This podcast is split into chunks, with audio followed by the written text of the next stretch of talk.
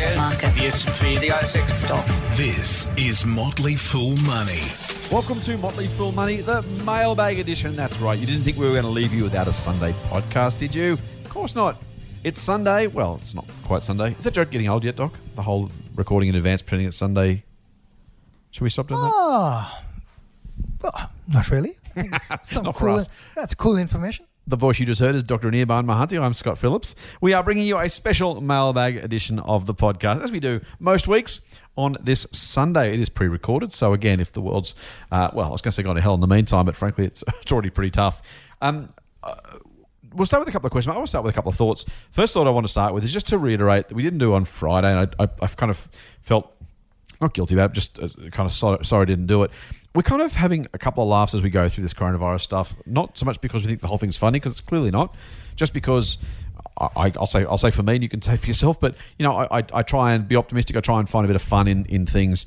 Um, you know, going through going through tough times is just tough in general. If you can find something to have a chuckle about, even self deprecatingly, that's probably worth doing from time to time. So you know, we're not in any way, shape, or form uh, under uh, un- under appreciating the seriousness of what's going on for people. And if listeners, if you're uh, hopefully you, you're avoiding it, but if you've been infected, or you have family members who are infected or simply worried about it, uh, we do we do extend you our sympathies, and, and hopefully this gives you something to think else to think about, maybe a bit of levity. Again, not because we don't care, but because we do, and, and we think this is one way we can go about helping our listeners as always, and maybe having a little bit of fun just to, to lighten the spirits along the way. So I just want to make that point, Doc. I, I didn't do it on Friday. You know, the, the health crisis is far far more important than any of the financial implications, but um, just worth worth mentioning that just just a bit so we're, we're super clear. Yeah. Mate, um, let's go on with the first question. I, I've got, um, I'm going to do a bit of a high horse halfway through, just for fun. I know it's a mail, I know it's a mailbag edition, but since the last one, I thought, you know what, I missed that high horse. I'll, I'll throw that back out. So if you're a fan of the high horse, uh, just stay listening. If you're not, then I apologise in advance, and I'll try and make it not too long. Mate, the first question is from Sam, and in this current environment, uh, a issue that some people are thinking about. He says uh, he asked us to be anonymous. I'll, I'll, I'll assume that Sam as the first name is okay. So Sam, if, if I've if There are I've, lots um, of Sams, right? Exactly, lots and lots of Sams, and uh, it could be Sam Smith, it could be Sam Stosur, it could be help me out here, mate. Do we know any other famous Sams? Sam, Sam. Sam, Sam, Sam, son. All right. Um, hey team, love the podcast and appreciate all the insight over this busy period. I have a question relating to hyperinflation. What is it? How does it occur? And what is the likelihood of something like this in Australia? Cheers and full on. Now, for those who've done a little bit of economic history or just simply read the papers every now and again, there's the famous kind of mental image. I've never actually seen a physical image, I don't think, of a, a literal image of the wheelbarrows of cash being wheeled through Germany during the kind of uh, the war years, pre-war years, I think it was, um, when, when the, the German Deutschmark was just completely destroyed. Um, we know that in I say Zimbabwe, I think got to a million percent a year. That's fair to say hyperinflation. but let me let me throw it to you first, mate. After giving you a bit of colour, what is hyperinflation? How does it occur? And what's the chance of it happening here? Oh, that's a, that's a complicated question. I'll try to answer simply and then you can elaborate. So, I mean, hyperinflation, as the name implies, is basically just super fast inflation, Yeah. right? So, uh, inflation typically we think, you know, goods and services, a basket of typical goods, their price increases, say, you know, we would want it to increase a little bit, you know, say 1% to 2% or something like that. Yep. Um, if, if that increases 10, 15, 20%, then that is inflation. And if it keeps increasing at that pace, and that's like hyperinflation, really, like accelerating um, price. Um, why does it happen? Well, you know, okay, so one of the, why does? A lot of things, you know, wars. Um, a typical one, for example, World War, as you alluded to, is, is a typical scenario when things happen. If the government's essentially um, um, reserves go down, that that can happen. It basically is is a it's an underconfidence to some extent in what is happening in the in the country and how things might shape up. Civil war causes uh, hyperinflation, um, and when this happens, what would typically happen is people would, you know, you sort of lose value in. You lose faith in that currency, right? Right. And if you lose faith in that currency, because effectively, if you had hundred dollars that you knew was going to buy you something today, you know that in a couple of years it's not going to buy you that something. Now we sort of have a rough picture of what it will buy us, in in in a couple of years. In that case, you would not have a picture of what you'd be able to buy in a couple of years, and people tend to move towards um, safer assets. You know, people try to you know switch their um, currency to say gold because they think it's not going to inflate away like that, or Right, US right. dollars because it's not going to inflate away like that. Um, yeah, so stress in government budget, uh, wars, uh, breakdown of society. Uh, those are sort of the reasons we would see hyperinflation. Yep. So Yeah, the, the concern over the last ten years, Sam, has been been the, old- the old money printing thing, right? So when when the U.S. government uh, and then increasingly now Australian government is doing what they call quantitative easing, which the uh, skeptics or the, the critics will call paper money printing, which is when you basically just increase the supply of money in the economy or the amount of money in the economy, and in theory, if you have more money chasing the same goods, the average price of those goods will go up, right? Because you know, if I have if I had hundred dollars now, I've got thousand dollars, I can afford to pay more for, for those goods that I've got. And if you've got thousand dollars rather than hundred dollars, you can afford to pay more for the goods you've got as well. And so we start to bid stuff up. And so all of a sudden, the price of a computer goes from thousand dollars to two thousand dollars to three thousand dollars because it can, and because people who can charge more will. The problem is that becomes a spiral, right? So if that starts to cost more, then everything starts to cost more, and then you know it's it's that it's that kind of economies are are wonderful things, but when they go into either you know irrational exuberance, to use Alan Greenspan's term, or or, or recessions or even depressions, is, is when that kind of cycle becomes self perpetuating in a really unhealthy way. And hyperinflation is kind of the same thing. When prices start rising, they keep rising. When they keep rising, they keep rising, and you end up in this really big spiral. Once it takes off, it does take off. Um, how does it what's the likelihood of happening in australia really really low but never impossible and i only say that not because i think it's even likely to happen well, there's a chance of it happening just because we can't rule anything out. Um, germany didn't expect it. Zimbabwe didn't expect it. Venezuela didn't expect it. They all got it. So it's it's absolutely something we need to be mindful of. And that's precisely why in, in the us particularly in the early 80s uh, paul volcker the, the then fed reserve chief who's now passed away um, volcker jammed interest rates up really high really hard really quickly because he wanted to break the back of inflation to stop that risk of it getting out of control. So there are tools in in people's kit bags. Frankly, the issue with Australia over the last ten years has been a lack of inflation rather than more of it. So um, deflation is as damaging as hyperinflation, and that's why this this path is a really careful path to tread. And it's why you know we can disagree with central bankers, but the idea of central banks in general has been a really useful tool to curb the excess. There were many many more recessions in the 1800s and early 1900s per year or per, per decade than there have been since. And in large part, that's because governments are getting cleverer, central banks are getting cleverer at keeping the economy to some degree on some sort of straight and narrow. Any more on that, mate? no, I have nothing to add really. Good question, Sam. Next one's from Frank. Hey, Scott. Thanks. Uh, first, thanks for everything you do. I recently listened to your Corona Hits Travel podcast, and you spoke about if the government gives Qantas a bailout, that they may buy a stake in the airline and the shares may become diluted. Forgive my lack of knowledge on this subject, but I'm a bit confused by today's update on additional liquidity from Qantas. All right. Um, it's probably an easy one. I I obviously wasn't very clear at the time.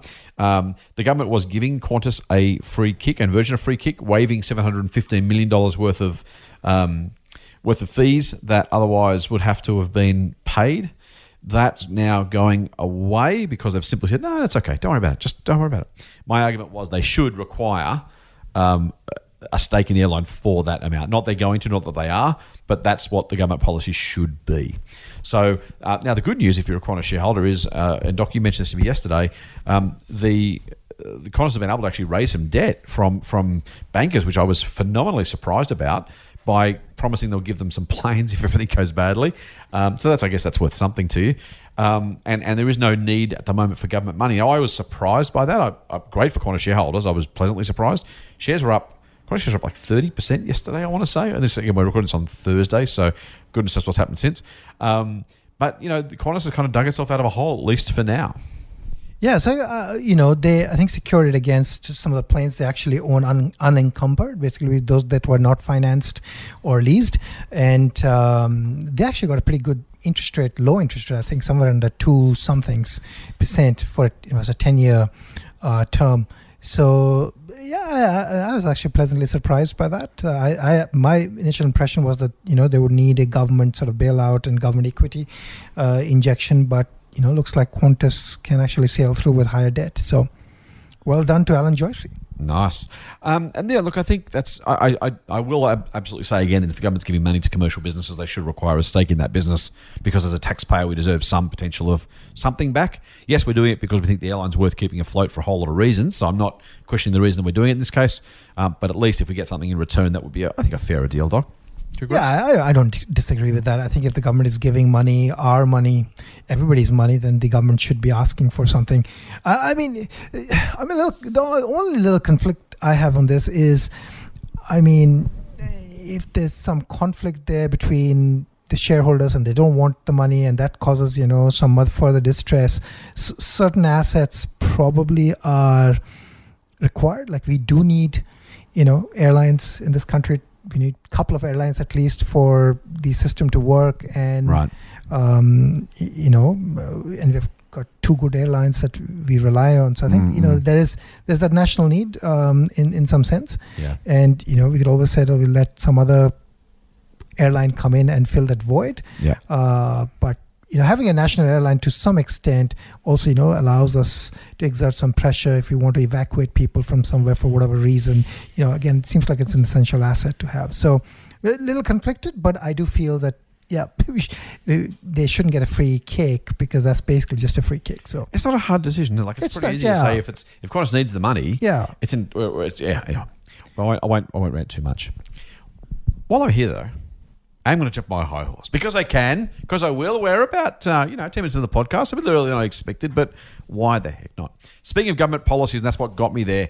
Uh, I, I wrote an email this week about the, my two least favourite responses to the current coronavirus crisis. Now, I will say, uh, um, I listened to a podcast. It was a Planet Money podcast, I want to say, uh, where they interviewed Neel Kashkari, who was in charge of some of the US uh, GFC responses, now a US Fed.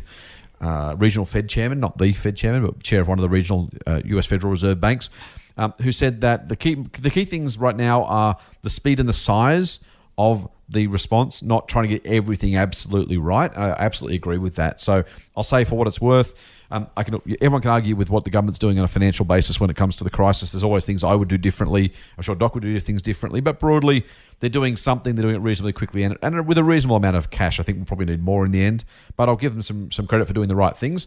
Um, and again, I, I say every time we talk about you know politicians, it's not political; it's policy related. There are two issues I have with what they've done. The first is the Qantas one we've just talked about. That's why I wanted to talk about it now.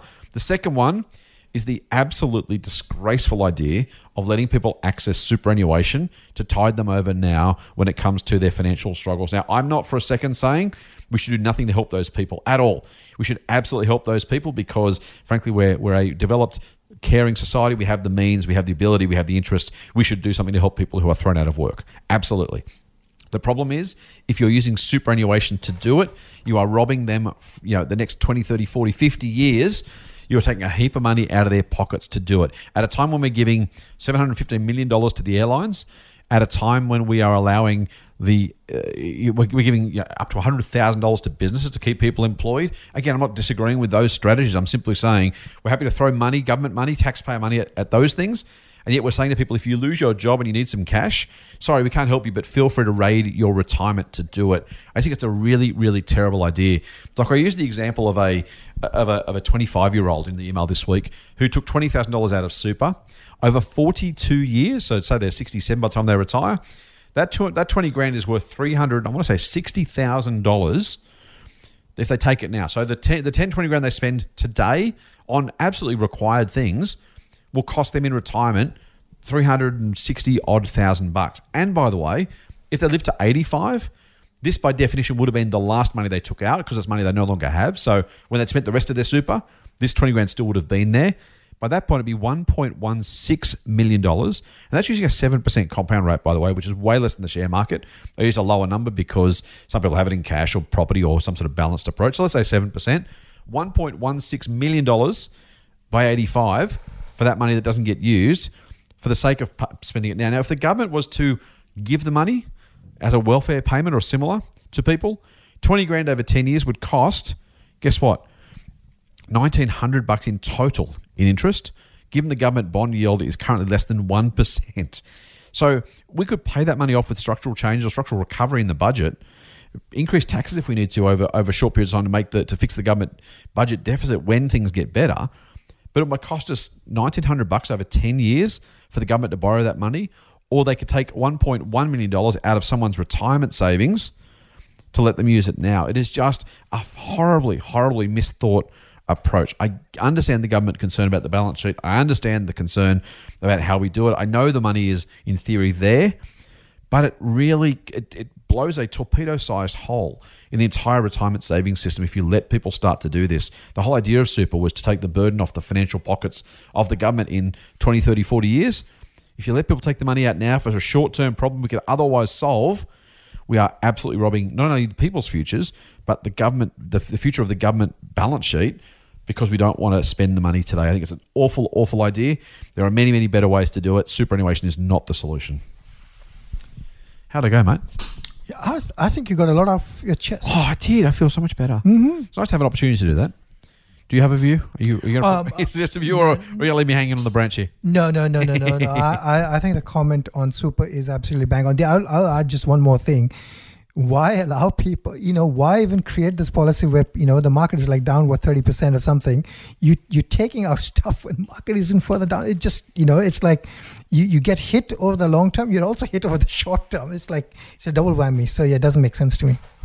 Nice. I like it. Thank you, man. Thank you for letting me rant. I feel so much better. Let's go to a question from Andrew. Real money advice from real people.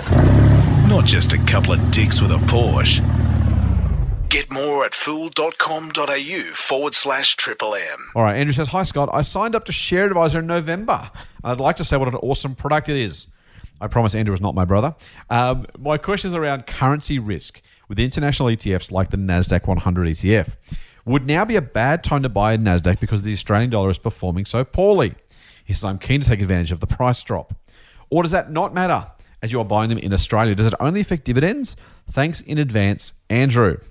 Um, Doc, I think this is a really, really great question. We've kind of talked about it before, but we got a heap of questions through the um, through the week on exactly this. Um, a question from Tim. Hi, Scott and Doc. A question for you and Doc on the podcast. Does the current poor exchange rate mitigate any benefit of buying US stocks on sale? Are you buying US stocks currently? If so, which ones? Nice, nice question, Tim. Um, so lots of questions about about buying in the US, mate. Another question. Um, hi, Scott. Hope Doc. You. This is from Peter. Hope you and Doc are well. I had a quick question about the USD ASD conversion rate. With there being so many opportunities in the current market, is it worthwhile diversifying internationally or globally, given how weak the dollar is? Or would you just focus on local businesses? I've been keeping an eye on a number of stocks in the US, but I don't know if it's worthwhile given the exchange rate. Would love to hear your opinion. Thanks, Peter. So, mate, a heap of, heap of questions on the same sorts of sorts of ideas. Your thoughts? Uh, dollars again. It could be anywhere by the time this podcast goes to air. It was as low as fifty-five earlier this week. It was sixty last night when I last checked. I haven't even checked it this morning. Um, so, thoughts firstly, made about the Nasdaq ETF. Um, just you know, is it is it worth buying now, given where the dollar is? Yeah, so that's an interesting question. I think people um, think a lot about the dollar and the conversion. I actually don't think that much about the dollar and the conversion, but there's an interesting thing that I think people don't think about. So, and I, I think we talked about this in the other podcast. So, for example, at the beginning of the year, I was mentioning this, you know, d- uh, the the US dollar was, let's say, giving you 1.4 uh, Australian dollars. Right now, let's say it's giving you 1.7. So what So to reverse that, it was about seventy something US cents. Now it's down to about 57, 58 US Yeah, cents. Yeah, right. So it sounds bad because, well, you know, the dollar has pulled back. Our dollar has pulled back a lot. Of the U.S. dollar has strengthened. But if you actually owned U.S. assets, right, those assets are actually on a AUD basis, Yep. not that behind.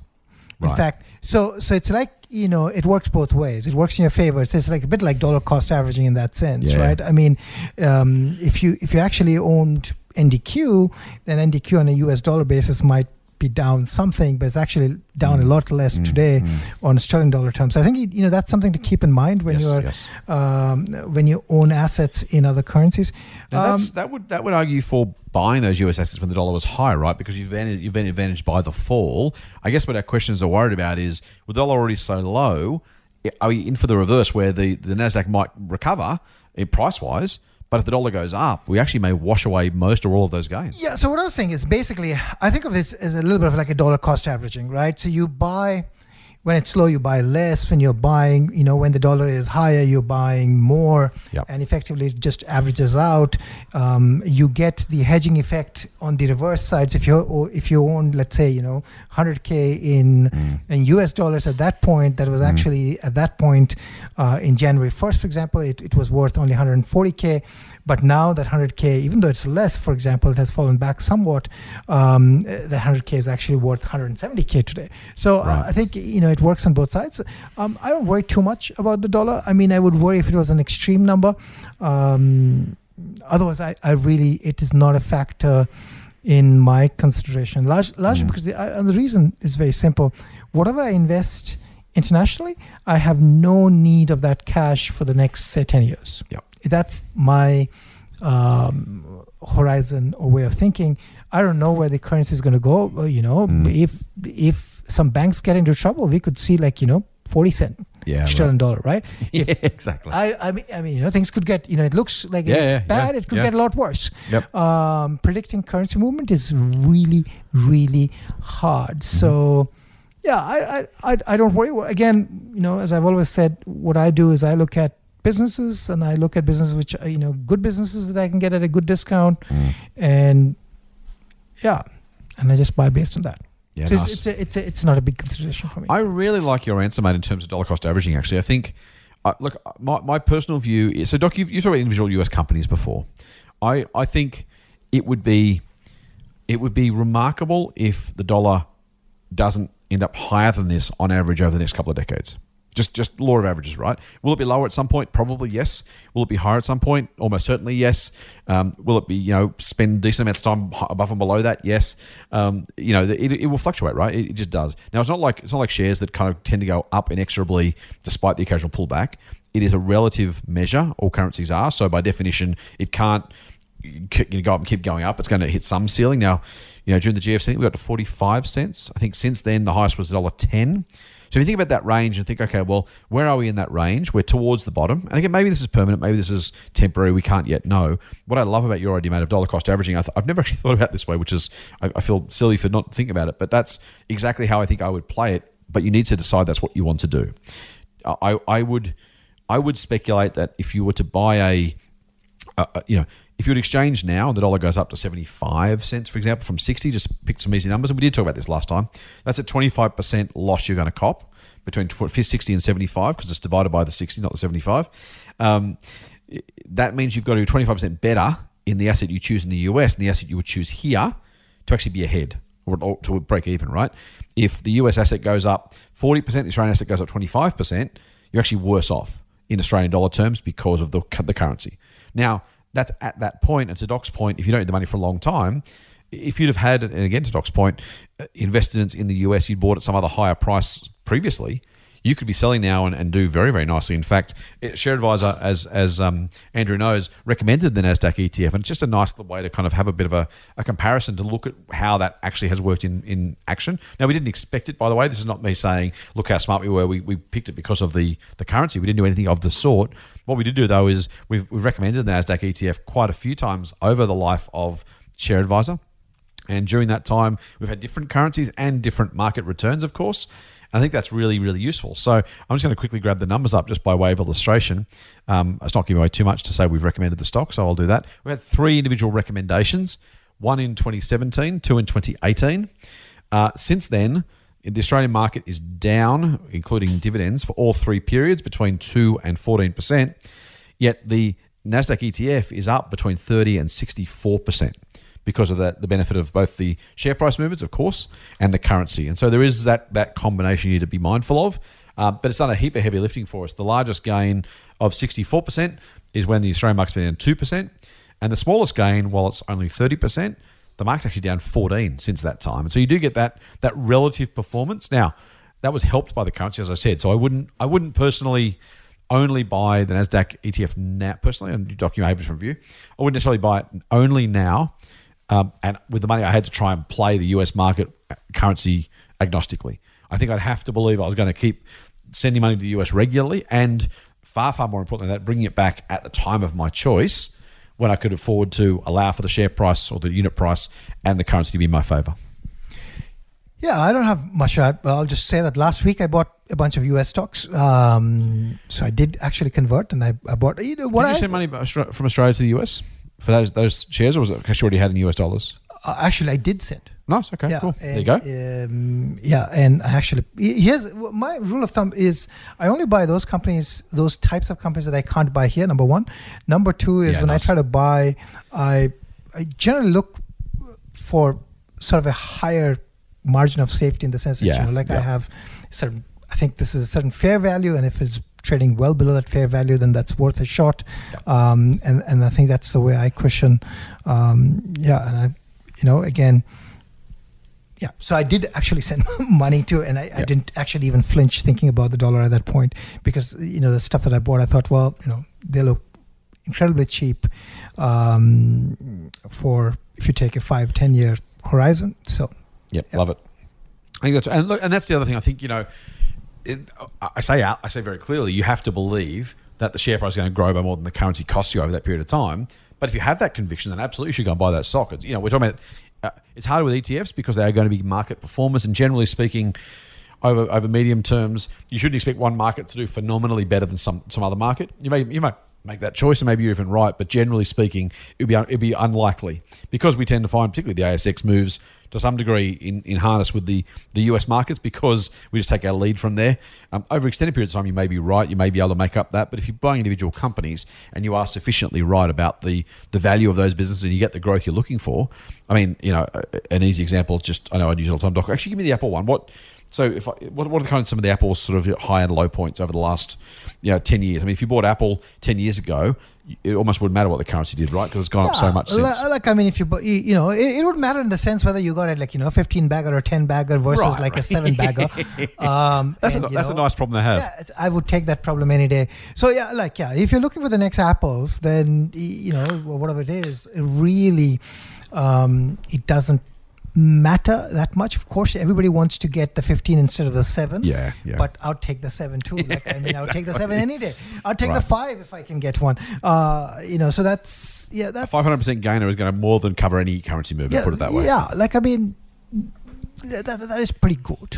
All right. So that, that's that's the answer. Um, just be careful. Yeah. Make, make sure you expect the gain to offset the currency, um, and or do it. You know, I think dollar cost averaging. I think it's a great idea. I love I love that you suggested. I, I never actually. I should have because I, I love it for shares. I never thought about it for currency, but I reckon that's a great idea. Yeah, I think the, the, the thing that it doesn't work is I think what you can't do is you can't play the, you know, I think this is 20% undervalued and therefore I'm going to get out at 20% higher. That Yeah, sort of thing Yeah. is much harder to do if you've got currency as well to I mean, deal that's a killer, yeah. Uh, that'll be a killer. Yeah. So, you know, if like I'm looking at growth companies that are going to grow over a, over a period of decade, Yeah. then it works. Totally. Yeah, yeah that's that's the other thing. The longer you hold for, the less currency matters.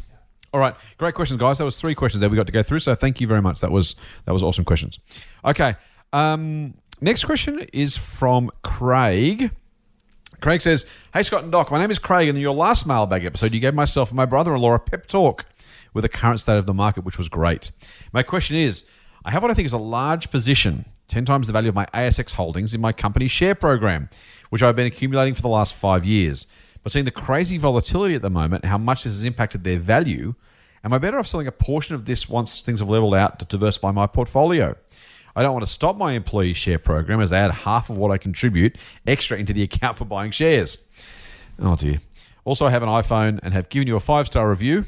Unlike my misguided Android using brother in law. Love the podcast, guys. It's really given me the info I need to be confident to get into the market and has really made a huge impact in how I think about my finances. Full on. Craig.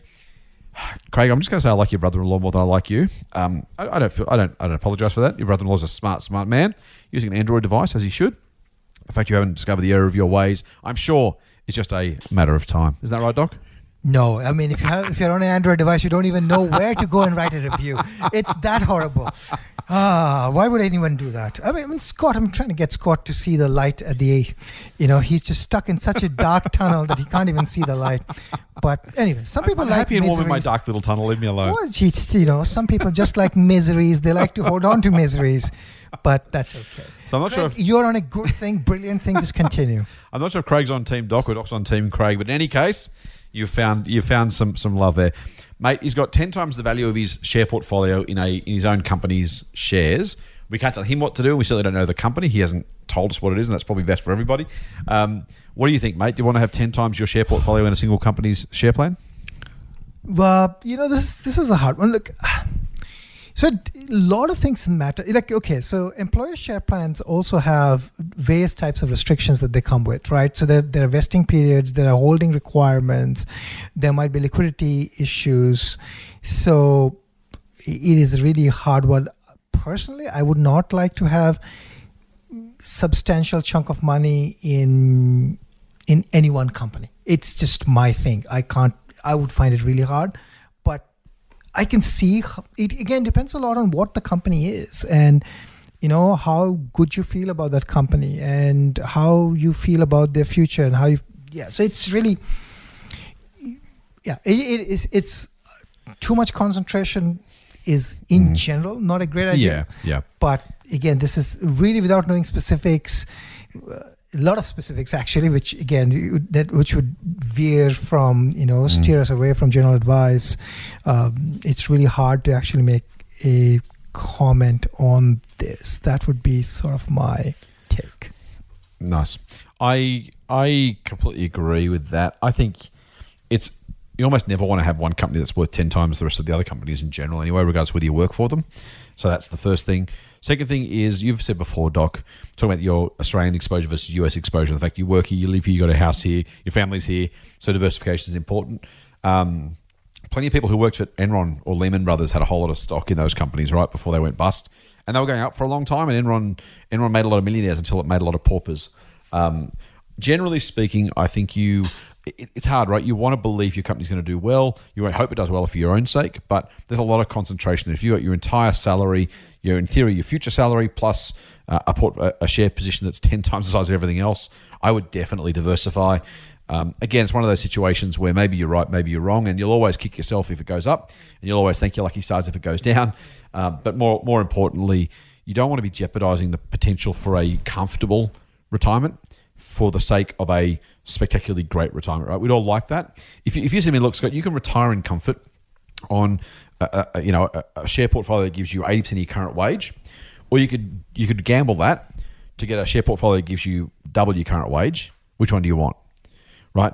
Uh, There is there is no amount of money you could you could offer me to make me gamble with my retirement income. I knew it was a guaranteed eighty percent of my current wage, I knew that was absolutely going to happen, and I could gamble for more, but I might lose it all. It's just not worth it. It's just really not worth it. So if you've got a portfolio that's one position is ten times the others, even if it's the next Apple or Amazon, it may also be the next Enron or, or, Lehman Brothers, right? So um, I would just be I would just be a little bit a little bit careful of that, uh, and I would I would be selling down just because you owe it to yourself to not take undue risk um, in the pursuit of a very comfortable retirement. For those who uh, also heard me almost uh, describe Lehman Brothers as Peter Lehmann, you'll know I used to work in the alcohol industry, and Peter Lehmann wines are very nice wines. So there's a bit of a Freudian slip for you for the podcast. All right, mate. Next question from Samantha, and I'm a huge fan of our female listeners. Thank you, Samantha, for listening. Thank you for messaging us. I love our male listeners equally, of course, but um, I say every time I get, or most times we get a question from a female listener, I'm just stoked that, that women are taking control of their own finances, getting involved, and as I said before, they are better investors than us blokes. So there you go. All right, Samantha says, Doc, hi Scott and Doc, I love the podcast, obviously. Makes my train journey into work bearable. Your voices are so soothing. Sometimes I'm not even listening, but sometimes I am. It's a crazy time for share markets now. I've invested occasionally a few times, but I've never done so well. I kind of kept reading there, but the whole uh, your voices are soothing. Sometimes I'm not even listening. Uh, I, is that soothing or is that just uh, causing sleep sleep? that's what i thought Is it a nice way of saying, "Yeah, you guys cure insomnia? That's awesome. I'm not sure. All right. Samantha, thank you for those kind words. I, I don't, maybe you're listening to a different podcast. I'm not sure. All right. Uh, so I've never done so well, mostly because I invest by gut and whether I like or use the company. What are your tips on how to research a company? What markers should we be looking for, or particular documents we should be reading? I guess the overall question is what should I be Googling when researching a company? And that's from Samantha. Doc, what say you? Oh, that's so many questions in one. it's a good one, isn't it? Um, it's a good one. So, um, usually, a good place to look for a company is to look at sort of the company's primary documents. So the company has a pretty descriptive, if the company has a pretty descriptive annual report, that's actually a really good place to look at and understand what the business does. Uh, some companies don't have a pretty descriptive annual report, um, in which case you would look at, um, say, the company's half year uh, presentation or the company's full year presentation, maybe listen in on one of the conference calls that they do at the earnings uh, when the earnings are released. That gives you a good sense of what the company does. Um, look up a database. Um, you know, we use Cap- Capital IQ, but there are others that you could look at. Um, some free ones that will give you a description of what the business is. I think what my basic point is, you need to know what the business is, and you need to know, um, I guess what is it the company does? How does the company make money? How does the company actually grow? Um, you know what are the key risk factors for the company? What are the opportunities in front of the company? Who are the company's customers? All those sort of questions are pretty high level things. Who are the leaders? Um, and things like that. Yep. um, once you do that, then I think you can look at sort of the balance sheet and you can look at the cash flows and the income statement and then try to understand, you know, how much money is coming thr in through the door, how much debt have they got, you know, um, and things like that. So there's a there's a there's a bit of a process uh, to doing that. Some of this you can do by searching on a search engine. Uh, I would not necessarily be using Google, but that's my preference. Um, oh um, dear. Uh, but you know, I'd, I'd, I'd- use Bing, but uh, but you know, it's a personal preference for people. Um, so that that's what I would I would do. Um, Nice. uh, Otherwise, you know, this is not an advertisement, but you know, you could sub- subscribe to one of our services, there we go. and and and then we would, you know, we would we we give you a very high level view. Uh, in we try to make it what we would uh, without trying to sound um, uh, obnoxious. You know, we try to give sort of a very high level, and easy to understand description of a business, what it does, why we like it, what are the opportunities ahead of it, what are the risks, and and try to make it really accessible uh, in a concise format. That's something that we do, and, and that's a very unique way of of explaining the stock market to more and more and more people. Um, that's one approach, um, and uh, that gives you a good starting point for doing further research. I would say so. Those would be my thoughts. Very nice, mate. I'm gonna. I, I love all those. I'm gonna take a different tack just for add add something to it. Although I do agree with your idea that people should join our services. That's that's I think the very best very best advice. That was course. not an advertisement, by the way. So, a couple of things I want to say, Samantha. The first is, I don't think you should avoid use, looking at the companies you use or like. Uh, Peter Lynch, I mentioned on Friday's podcast, um, he, he talks about he had his scuttlebutt approach. He would literally walk through the shopping center and see, where, you know, the places people were shopping. Right, if he saw one that was getting more traffic than used to or looked really busy, he'd say maybe I should go and look at that as an idea. So, scuttlebutt is not the way you buy, but it certainly is a great starting point. If you've got companies you like or use, that's a great starting point because there's 2,000 companies on the ASX. If you can find something that's doing well or, or, or performing nicely, or simply you look at it and you like the product or you, you, think people are using more of it, that's a great starting point. So don't get rid of that. Just do, as Doc's already said, some extra research on top of that and make sure that everyone else likes it as much as you do. They have a decent place in the market. They've got a reason to continue growing. Um, all that stuff is, is super important. The other thing I'd say, I know you've asked for tips about researching companies. I, I reckon, Samantha, I'd suggest that, and we can- can't give personal advice, but most people in your position should think about an ETF, an exchange traded fund, as a starting point. If you've had a couple of losses, maybe you uh, look, maybe you're resilient, you're bouncing back, and like, no, I'll get the next one. At some point, though, you start to get discouraged, think, oh, this investor thing isn't working. I'll go and do something else with the money. So I would suggest have a think about some some ETFs or an, an ETF, just as a way of diversifying your portfolio to give you some success. Frankly, particularly right now, I think ETFs are probably going to be a really good investment um, in terms of making money over the super long term. So no one knows what happens in the next three months or six months, but if you're putting money in the market, an ETF is a great starting point. So I'd start there, um, and then I think in terms of what to look for uh, you know, Doc Doc's given a really, really good summary. I think you just want to know where a company's at, what its future looks like, and to the extent you can find out. Um, the other thing I'd say, for what it's worth, is don't be too hard on yourself if a couple have gone badly. A, it's not a bad thing to start with. Some of the some of the worst investors I know, it's probably a too broad a statement, but go with me, are people who had who were successful the first time they invested and convinced themselves they were gods, they could do no wrong in investing, and they must have all the answers. Um, often making a mistake up front makes you a little bit more cautious when you start to deal with larger amounts of money down the track. The memory of that of those failures are, are, quite useful mental tips and tricks to kind of keep you on the straight and narrow. So uh, I would say I'd say do that. Don't avoid things you know and like. Make sure you diversify early, either with ETF or just a range of companies, um, and and have a look at docs, as Doc said, some of the financial statements and some of the stuff that will help you understand how well the company's performing. Uh, very last point, just for everybody, is no one in their right minds three months ago were saying, I'm going to look for companies that can survive six months of no cash flow because there might be a virus, right? So sometimes just stuff happens. Now, maybe you were wrong when you invested by gut. Maybe, you know, it's not a great way to invest generally, I would suggest anyway, but, you know, maybe you're just unlucky. And there's, you know, there's Doc and I both made plenty of investments that we put a whole lot of time and effort into that still went badly regardless. Um, now, on average, we do better than we than, than not. So that's also what you want to do. But remember, you're going to make mistakes anyway. And so some of those errors, maybe errors of judgment. I think gut only is probably not great, as I said. But sometimes things actually are decent theses that just don't pan out the way we think. Any more on that, mate? No, sir. Beautiful. Question from Liam, dude. Hey, Phils, love the content and the continuous reinforcement to keep a cool head we do that. I've been looking to increase exposure to the US during this time of uncertainty.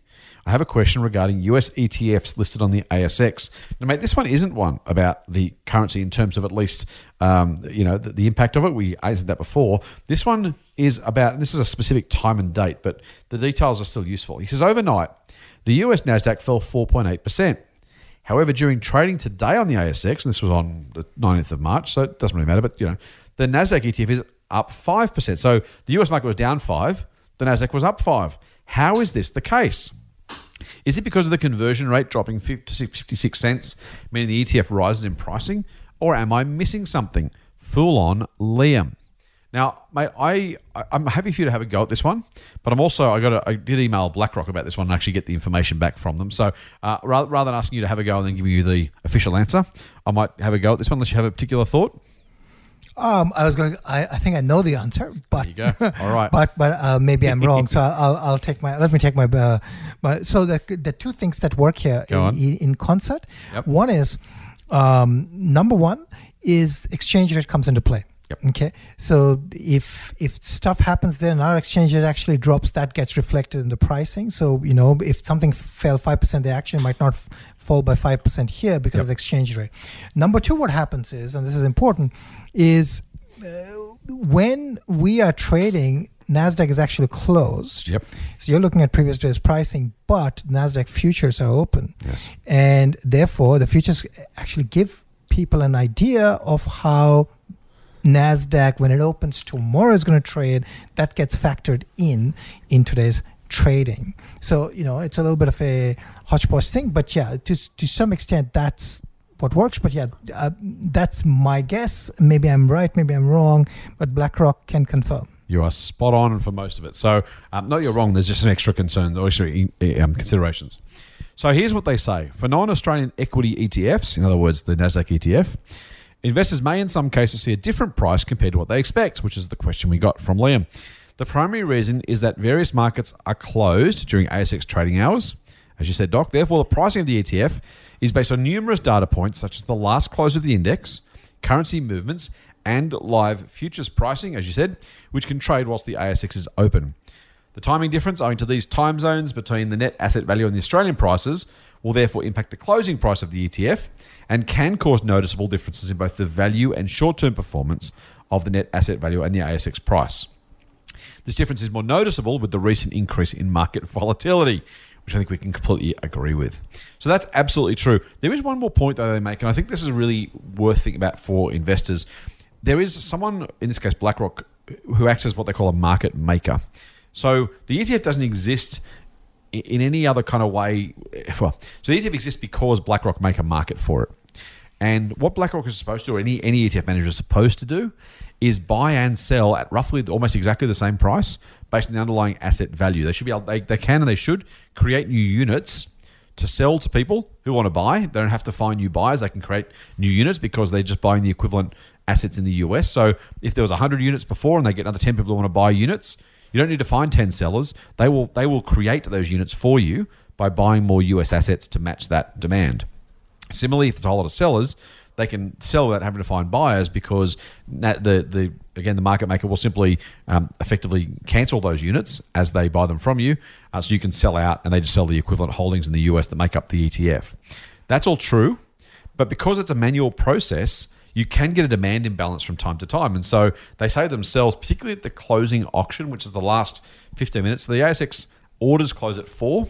And they have this thing called a closing auction to set the final prices between four and about twelve past four Australian Eastern time, daylight saving or standard time, um, four o'clock here in Sydney and they basically kind of just net off any outstanding orders and come up with a final price.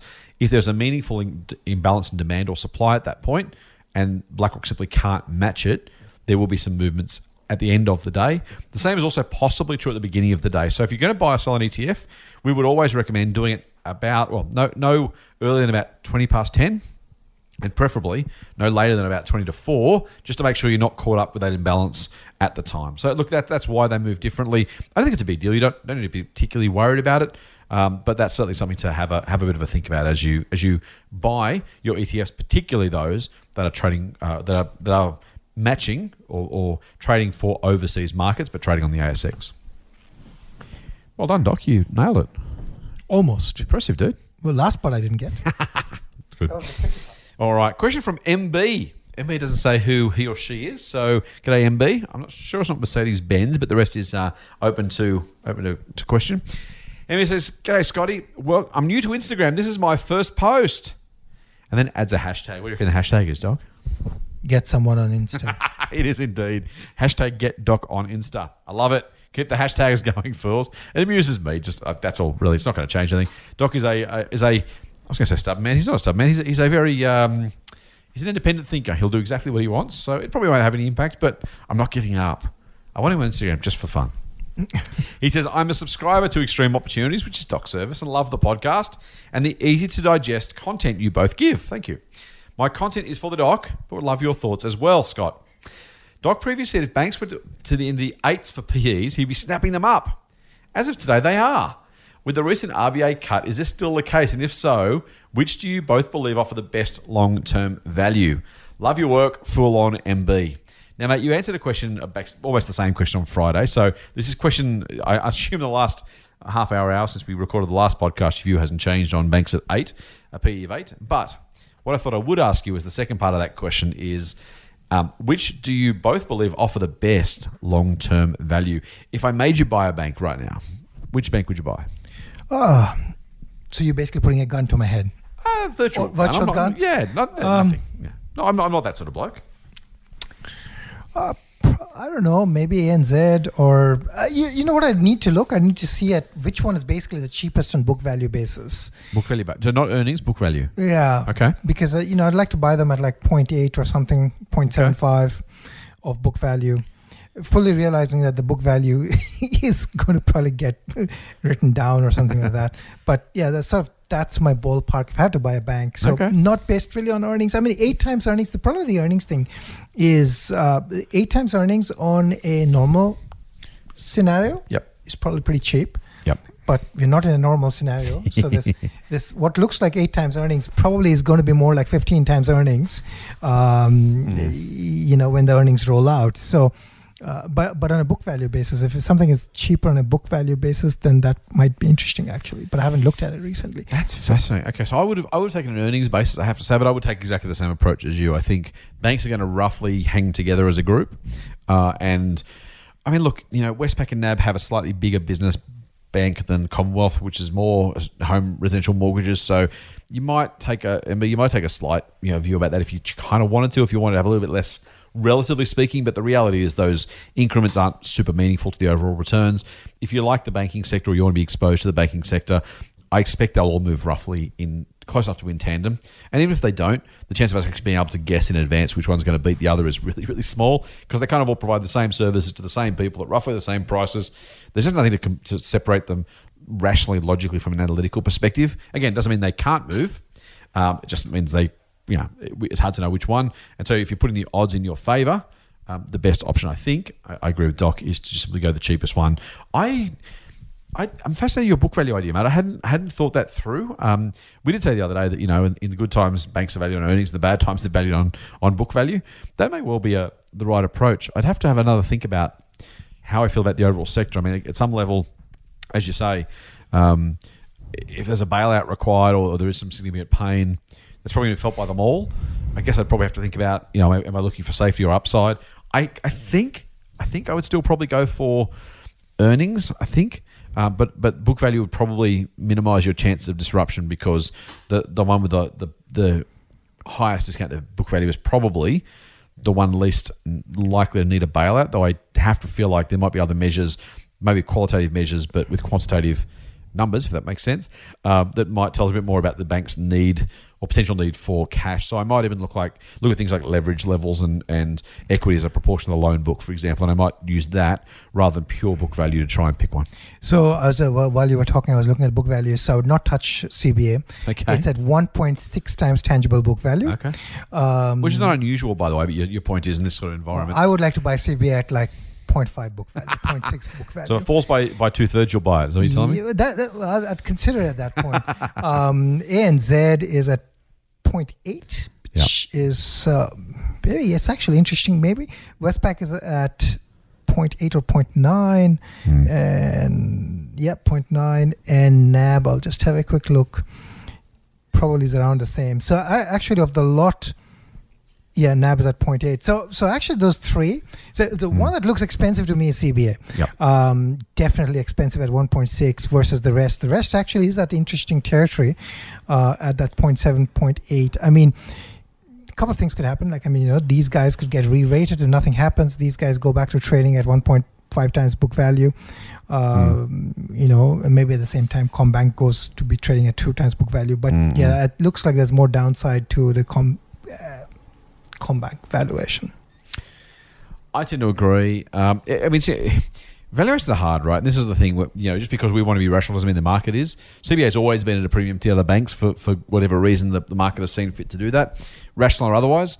Um, and some degree, whether that gap ever gets closed is more of a function of kind of market confidence and sentiment than, than actual kind of results um, or, or, or purely analytical numbers. So it's always it's always hard, right? There's always been businesses. CSL's one that's always traded at a stupid high multiple, but has always done that, right? So if you'd avoided it, I did because the multiple's too high. You missed on the you missed out on the gains on the way through. Now maybe that maybe that standardizes at some point. Maybe it never does. Um, but that's the game you're playing. I, I agree, Matt. I- Commonwealth Bank wouldn't be top of my list. Um, I'd be definitely going for the other banks. I think there's more there's more potential value there. Um, again, though, if the gap never closes, then they, again you can still treat them all as as one unit and throw a blanket over them. But if you believe that, particularly if there's one, I wouldn't tell you. I wouldn't have go to my way to avoid the most expensive one per se but I would go out of my way to choose the cheapest one just on the base of some degree of mean reversion that it's probably unlikely it remains as cheap or the cheapest forever. These two tend to move positions a little bit, like the like the major news networks with the, television networks with their ratings. You know, they tend to move around, and if you're going to kind of buy her, sell high, buy low, uh, that tends to be good, uh, relatively speaking, for the for the for the um, the TV networks and probably for the banks as well. Any more on that, bud? Oh, I'll just say this. You know, it's the current economic environment, uh, job losses. Yeah. um, That's a thing, huh? You know, the high debt to disposable income. Yep. Um, all of those things. This is not a good environment for residential banks with a lot of residential exposure, uh, banks with SMB exposure. So yeah. I, yeah. That much is true. All right, last question, mate, for now is from Dion. Hi, Scott. I have a question for the podcast. Hope this is the right way to submit it. It is indeed, Dion.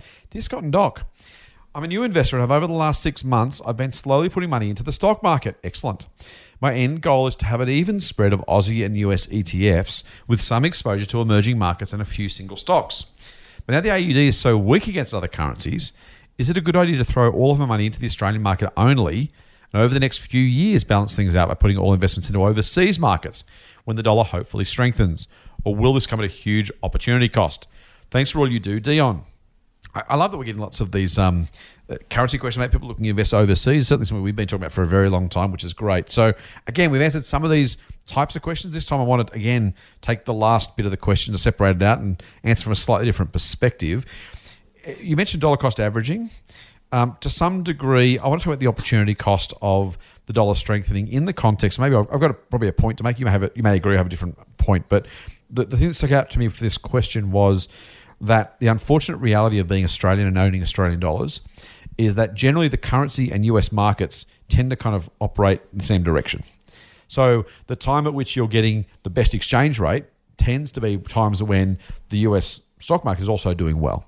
And you know, equally, when the Nasdaq is down, ten, or the, the US markets are down generally, also tends to be a time when the Australian dollar is down. So you kind of get to, the- there's no time that I can remember getting a really easy free kick on this one because of that reality that, you know, when, when the US markets are down, stock market wise, that's the time when US traders and US fund managers want their money back. And buying US dollars pushes down the Australian dollar, which is what we've seen over the last little while. Is there a strategy around, you know, the opportunity cost he talks about? I don't think there is one, at least not a huge one on, on, a, on, a, on a total market level, because of the fact that the stock market and the Australian dollar, unfortunately, tend to work in the same direction. Um, yeah. So on this one, I th- I think if you are, so here's the thing, right? I think the general market overall, probably across different countries, would work similarly. Like Right. within a ballpark, Yep. right?